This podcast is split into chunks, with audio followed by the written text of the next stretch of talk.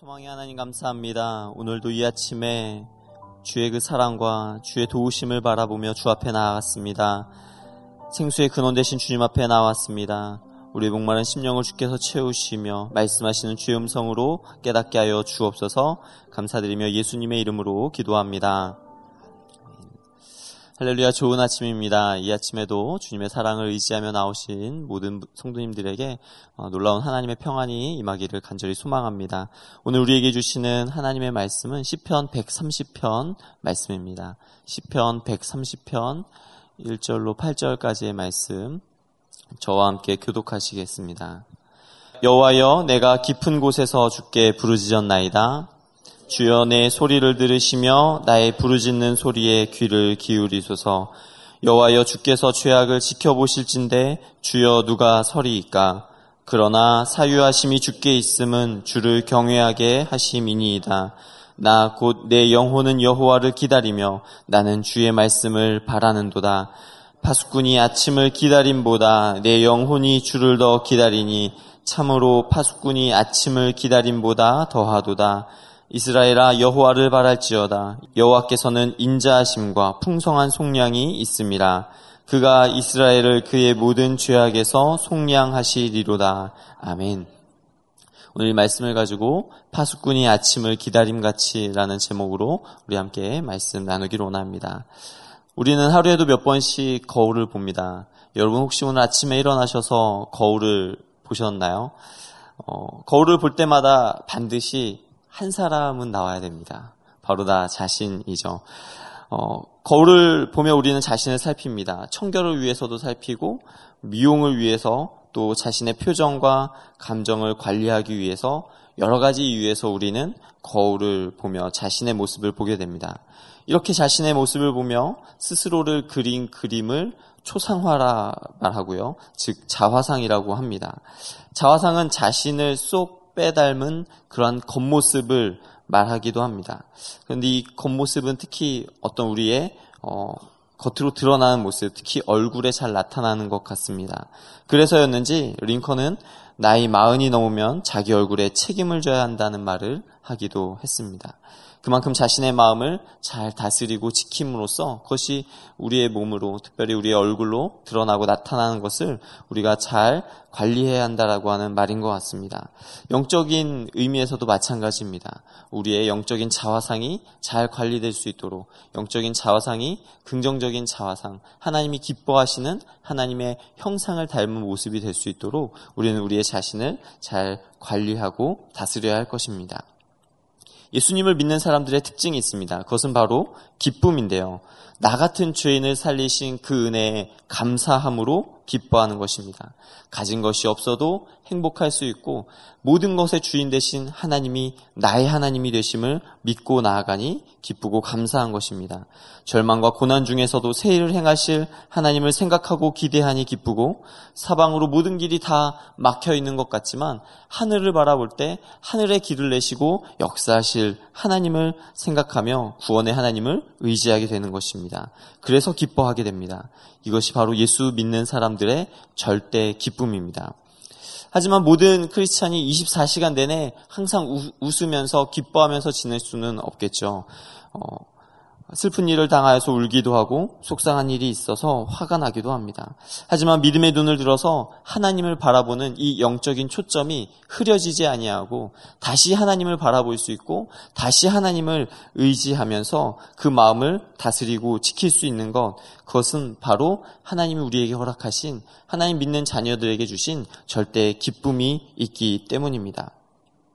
이 시는 개인적인 탄원시이자 공동체를 대표하는 교회를 대표하는 탄원 시이기도 합니다.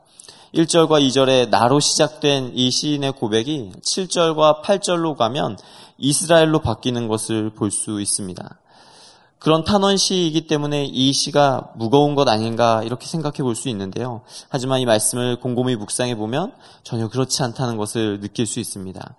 시편 130편은 인생의 고난과 고통, 죄에 흔들려 넘어지는 인간에 대해서 말하지만 신실하신 하나님의 사랑이 우리를 모든 죄에서 구원하시고 용서하시는 은혜의 하나님이심을 고백하며 기대하고 있는 것을 느끼게 합니다. 아무리 극심한 환란과 고통 가운데 있다 할지라도 주님 앞에 나아가면 은혜의 보좌 앞에 나아가면 반드시 나를 다시 살리시는 반드시 나를 건지시는 그 하나님을 확신하고 있는 이 시인의 기대감을 느낄 수 있는 것입니다. 그것이 바로 은혜로 구원받은 은혜로 우리가 살아가는 하나님 자녀들의 절대 기쁨이고 절대 믿음인 줄로 믿습니다. 이러한 하나님을 오늘도 우리가 이 아침에 기대하고 신뢰하고 소망하며 나아가기를 주님의 이름으로 간절히 축원합니다. 우리 1절과 2절의 말씀을 다시 한번 읽겠습니다. 여호와여 내가 깊은 곳에서 주께 부르짖었나이다. 주여 내 소리를 들으시며 나의 부르짖는 소리에 귀를 기울이소서. 1절 말씀에 나오는 깊은 곳은 바다 깊은 곳을 의미합니다. 그 누구의 도움도 받을 수 없는 곳. 아무것도 보이지 않고 잡히지 않는 곳, 철저하게 무기력하고 낮아지고 좌절해야 하는 곳, 고통스러운 신음과 죽음의 위협이 느껴지는 곳. 그래서 하나님으로부터 가장 멀리 떨어졌다라고 느껴지는 그곳이 바로 깊은 곳입니다. 혹시 이 자리에 내가 계획한 대로 내 인생이 흘러가지 않고 얽히고 설킨 인간관계의 어려움으로 또는 건강을 잃게 되어서 인생의 쓴잔을 마시며 이러한 깊은 곳 가운데 계신 분이 있지는 않으십니까? 그렇다면 오늘 시편 말씀과 같이 1절과 2절의 말씀을 한번 우리가 곰곰이 되뇌어 보았으면 좋겠습니다. 여호와여 내가 깊은 곳에서 주께 부르짖었나이다. 주여 내 소리를 들으시며 나의 부르짖는 소리에 귀를 기울이소서. 우리가 이 말씀을 다시 한번 묵상할 때 그 깊은 곳에 하나님이 함께 계심을 깨달을 수 있습니다. 맞습니다. 그 깊은 곳은 바로 하나님이 계신 자리입니다. 내 소리, 나의 부르짖는 소리에 귀를 기울이시고 응답하시는 자리인 것입니다. 성경 인물 중에 요나라는 인물이 있죠. 하나님은 요나에게 니누에로 가서 말씀을 전하라고 하셨습니다. 그런데 요나는 니누에로 가기가 싫었습니다. 니누에는 이스라엘을 못 살게 군, 괴롭힌 그런 적대국이었기 때문입니다. 그는 그곳의 백성이 구원받는 것이 너무나도 보기 싫었습니다. 그래서 요나는 배를 타고 니누에로 가지 않고 다시스로 갔죠. 그런데 하나님께서는 요나와 요나가 탄 그 배를 완전히 뒤흔들어 버리셨습니다. 그래서 그 배가 파산하기에 이르르자 그 배에 탔던 많은 사람들이 이것이 과연 누구의 잘못 때문인가 하고 따지기 시작했죠. 그때 요나가 지목되었습니다. 그리고 요나를 그 풍랑이 있는 폭풍우 가운데 그 바다 한가운데 내 던져 버립니다. 그때 요나는 큰 물고기 뱃속으로 빠져 들어가죠. 요나는 그곳을 깊은 곳이다 라고 말했습니다. 우리 요나서 2장 3절의 말씀을 다 같이 읽겠습니다. 주께서 나를 깊음 속 바다 가운데에 던지셨으므로 큰 물이 나를 둘렀고 주의 파도와 큰 물결이 다 내 위에 넘쳤나이다. 요나는 그 깊은 곳에서 철저히 회개하며 기도하였습니다. 하나님 나의 기도를 들어주옵소서. 하나님 나를 구원하여 주옵소서. 자기의 그 상황 가운데서 철저히 자신의 모습을 회개하며 하나님 앞에 부르짖으며 기도하였습니다. 사람의 손이 절대로 닿을 수 없는 곳이었습니다. 이 세상에 어떠한 도움도 닿을 수 없는 곳이었습니다. 그리고 어떠한 도움이 있다 할지라도 아마 도움이 되지도 않는 그러한 곳이었을 것입니다. 그곳에서 온 마음을 다해 자신의 온 힘을 다해서 오직 하나님만이 나의 구원자이심을 오직 하나님만이 나의 능력이시고 오직 하나님만이 나의 건지실 수 있는 분이심을 믿고 고백하고 의지하였다라고 한 것입니다. 그때 하나님이 그를 건지신 줄로 믿습니다. 깊은 바다와 같이 하나님이 계시지 않는 곳인 것과 같은 깊은 절망과 아픔 가운데 있는 분이 계시다면 그 깊은 바다 속에서 요나를 건져내신 하나님을 기억하며 주님 앞에 나와 기도하는 자들이 되기를 주의 이름으로 간절히 소망합니다. 구원의 하나님을 바라보는 그 믿음의 시력을 잃지 않기를 주님의 이름으로 간절히 소망합니다. 우리 3절의 말씀 다 같이 읽겠습니다. 여호와여 주께서 죄악을 지켜보실진데 주여 누가 서리이까 이렇게 전심으로 주님을 바라볼 때 깨닫게 된 사실이 하나 있는데요. 우리가 인생의 깊은 절망과 실패, 아픔 가운데 빠진 것은 다름 아닌 우리의 죄악 때문이다라고 하는 것입니다. 하나님을 떠났기 때문에, 하나님 말씀에 순종하지 않았기 때문에, 하나님의 손에서 도망치듯 멀어졌기 때문에 그렇기 때문에 우리가 우리 인생의 깊은 곳을 경험하였다는 것입니다. 우리는 어떻게 그 죄에서 돌이킬 수 있습니까? 오직 믿음으로만 의롭다함을 얻게 되는 줄로 믿습니다. 구원은 우리가 믿음으로 단번에 받는 것입니다. 하지만 우리에게 주어진 그 구원을 이루어 가기 위해서는 우리는 끊임없는 노력을 해야 합니다. 어떠한 노력입니까? 악한 마귀가 우리를 죄로 유혹하며 시험하고 쓰러뜨리고 넘어뜨리려 할 때 그때마다 우리가 영적인 전쟁에서 영적인 싸움에서 넘어지지 않고 쓰러지지 않고 오직 예수의 이름으로 승리하여야 되는 줄로 믿습니다. 신앙생활은 일평생 죄와 죄를 짓게 하는 마귀와 영적인 전쟁을 하는 것입니다. 구원의 전쟁은 이미 예수 그리스도께서 십자가에서 완전히 다 이루셨습니다. 이미 이루신 그 구원은 더 이상 우리가 성취할 이유가 없습니다. 이미 예수님께서 이루어 놓으셨기 때문입니다. 그러나 구원받은 우리들이 구어, 거룩하고 성결하고 깨끗한 삶을 살아가기 위해서는 많은 노력이 필요한 것입니다. 미국의 시인인 롱펠로는 이런 말을 했습니다. 모든 범죄는 그 속에 천벌과 사라지지 않는 고통의 씨를 지닌다라고 말했습니다. 죄는 반드시 형벌이 따르는 것입니다. 성경도 죄의 값은 사망이라고 우리에게 분명하게 단언하고 있습니다. 그럼 우리 마음 가운데 결단하고 우리가 죄와 싸워 승리하기를 결심하는 자들이 되기를 주님의 이름으로 축원합니다. 죄는 나의 힘으로 싸울 수 있는 것이 아닙니다. 우리 스스로 죄를 이기고 거룩하고 성결해질 수 있는 사람은 아무도 없습니다. 이미 십자가에서 이기시고 승리하신 예수 그리스도만을 우리가 믿고 의지해야 하는 것입니다.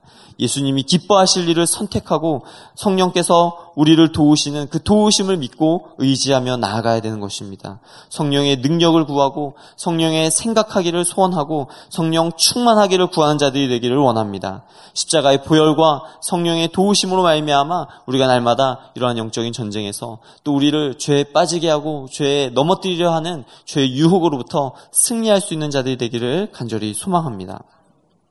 우리 4절의 말씀 다 같이 읽겠습니다. 그러나 사유하심이 죽게 있음은 주를 경외하게 하심이니이다. 죄의 절망과 무기력함 가운데 갇혀 있는 인간에게 고통의 깊은 바닥 가운데 빠져 있는 인간에게 필요한 것은 바로 용서입니다. 4절 말씀에 그러나 사유하심이 죽게 있음은 이라는 이 말씀은 그러나 그 용서가 주님 앞에 있음은 이라는 음, 말씀이기도 합니다. 그 용서만이 우리를 모든 죄에서 자유케 할 수 있기 때문입니다. 그 용서만이 우리로 하여금 하나님 앞에서 의롭다함을 얻을 수 있기 때문입니다. 우리 고린도 후서 5장 21절의 말씀을 다 같이 한번 읽어보겠습니다. 하나님이 죄를 알지도 못하신 이를 우리를 대신하여 죄로 삼으신 것은 우리로 하여금 그 안에서 하나님의 의가 되게 하려 하심이라. 아멘. 그렇습니다. 예수 그리스도를 믿음으로 말미암아 우리가 의를 얻게 되는 줄로 믿습니다. 우리가 어떻게 하나님처럼 의로워질 수 있습니까? 나의 힘으로 나의 노력으로는 결단코 의로워질 수 없는 것입니다. 우리의 힘으로는 할 수 있는 일이 아닙니다. 하나님처럼 의롭게 될 수 있다라고 하는 것은 또한 얼마나 놀라운 일입니까? 나의 힘도 나의 노력도 아닌데 오직 예수 그리스도를 믿는 그 믿음으로 말미암아 우리를 의롭게 때 하나님처럼 의롭게 하셨다는 것. 우리가 어떤 바라보는 인간적인 이상향의 의로움이 아니라 그 이상향의 의로움을 뛰어넘는 하나님과 같은 의로움이 되도록 절대 의가 되도록 우리를 그렇게 의롭게 여기신다는 그 사실이 얼마나 크고 놀라운 하나님의 은혜이고 섭리인지 모르겠습니다. 예수 그리스도의 그 보혈로 씻김 받고 용서함 받은 자만이 그러한 하나님의 의롭다함을 얻게 되는 줄로 믿습니다. 인간의 수양이나 도덕이나 노력이나 고행을 통해서 의롭게 될 수 있는 사람은 아무도 없습니다. 하나님처럼 의롭게 되기 위해서는 오직 예수 그리스도만이 나의 구원자 되시며 나의 모든 죄를 용서하시고 씻으신 분이심을 우리가 믿어야 되는 것입니다. 그런데 참 안타까운 것은 어떤 분들은 내가 10년 전에, 20년 전에 예수 믿고 용서받은 그 모든 그 죄의 고백들을, 회개를 아직도 할 때가 있다라고 하는 것입니다. 이미 다 우리를 용서하셨고 이미 우리를 다 깨끗게 하셨는데 우리는 때때로 이미 지나간, 이미 회개하였던 그 모든 죄의 고백들을 다시 떠올려가면서 다시 회개하고, 다시 회개하고 용서받기를 구한다라고 하는 것입니다. 왜냐하면 악한 마귀가 우리 마음 가운데 죄에 대한 죄책감을 심어주기 때문입니다. 그 죄에 대한 아픔과 고통을 그 씨앗을 우리 가운데 계속 상기시키면서 그것으로 괴로워하고 고통받게 하기 때문입니다. 양심의 가책을 잡고 가져오는 것입니다. 내가 잘못한 것은 후회할 수 있습니다. 그러나 그 후회는 나의 그 죄된 길에서 잘못된 길에서 돌이키기 위함이지 하나님이 그것을 다시 회개하라고 다시 회개해야만 내가 너를 용서하겠다고 말씀하시는 것이 아니다라고 하는 것입니다. 하나님이 입혀주신 그 의의 옷은 그 누구도 뺏을 수 없는, 그 누구도 벗길 수 없는 완전한 의로움이신 줄로 믿습니다. 그 용서를 받은 자만이 하나님과 화목할 수 있는 것입니다. 이웃과 화목할 수 있고, 나 자신과 화목할 수 있는 것입니다. 우리가 어떻게 절대 기쁨과 절대 감사와 오직 하나님만 바라보는 온전한 믿음에 이를 수 있습니까? 바로 그것은 나를 의롭게 하신 그 하나님의 의로우심, 나를 용서하신 그 용서의 절대성을 온전히 믿고 온전히 의지하는 것밖에 없는 것입니다. 우리가 그렇게 주님 바라보며 나아갈 때 주님을 경외하는 믿음의 삶을 살아가게 될 줄로 믿습니다. 우리 5절과 6절의 말씀 다 같이 읽겠습니다. 나 곧 내 영혼은 여호와를 기다리며 나는 주의 말씀을 바라는도다. 파수꾼이 아침을 기다림보다 내 영혼이 주를 더 기다리니 참으로 파수꾼이 아침을 기다림보다 더하도다. 깊은 절망의 바닷속에서 구원하시는 하나님의 은혜를 경험한 사람은 결코 그 은혜를 잊지 못할 것입니다. 그래서 하게 되는 고백이 나는 주님의 은혜 없이 살 수 없습니다. 라는 고백입니다. 여러분, 5절과 6절의 고백처럼 하나님의 은혜를 간절히 기대하고 소망하며 살아가고 계십니까? 간절히 바라고 또 바라며 하나님의 은혜를 구하고 계십니까? 그 은혜를 사모하는 자라면 밤을 지키는 파수꾼들이 아침이 오기만을 간절히 기다린 그 기다림보다 더 간절히 주님의 은혜를 바라보고 사모한다는 말씀입니다. 파수꾼이 기다리는 아침은 극도로 피곤한 가운데 기다리는 기다림입니다. 그럼에도 불구하고 한치의 긴장도 늦추지 않는 가운데 기다리는 기다림입니다. 반드시 아침이 올 것이라는 것을 믿으며 기다리는 것입니다. 이러한 파수꾼의 기다림은 하나님의 은혜를 사모하는 우리의 모습이 어떠해야 함을 어, 보여주는 말씀입니다.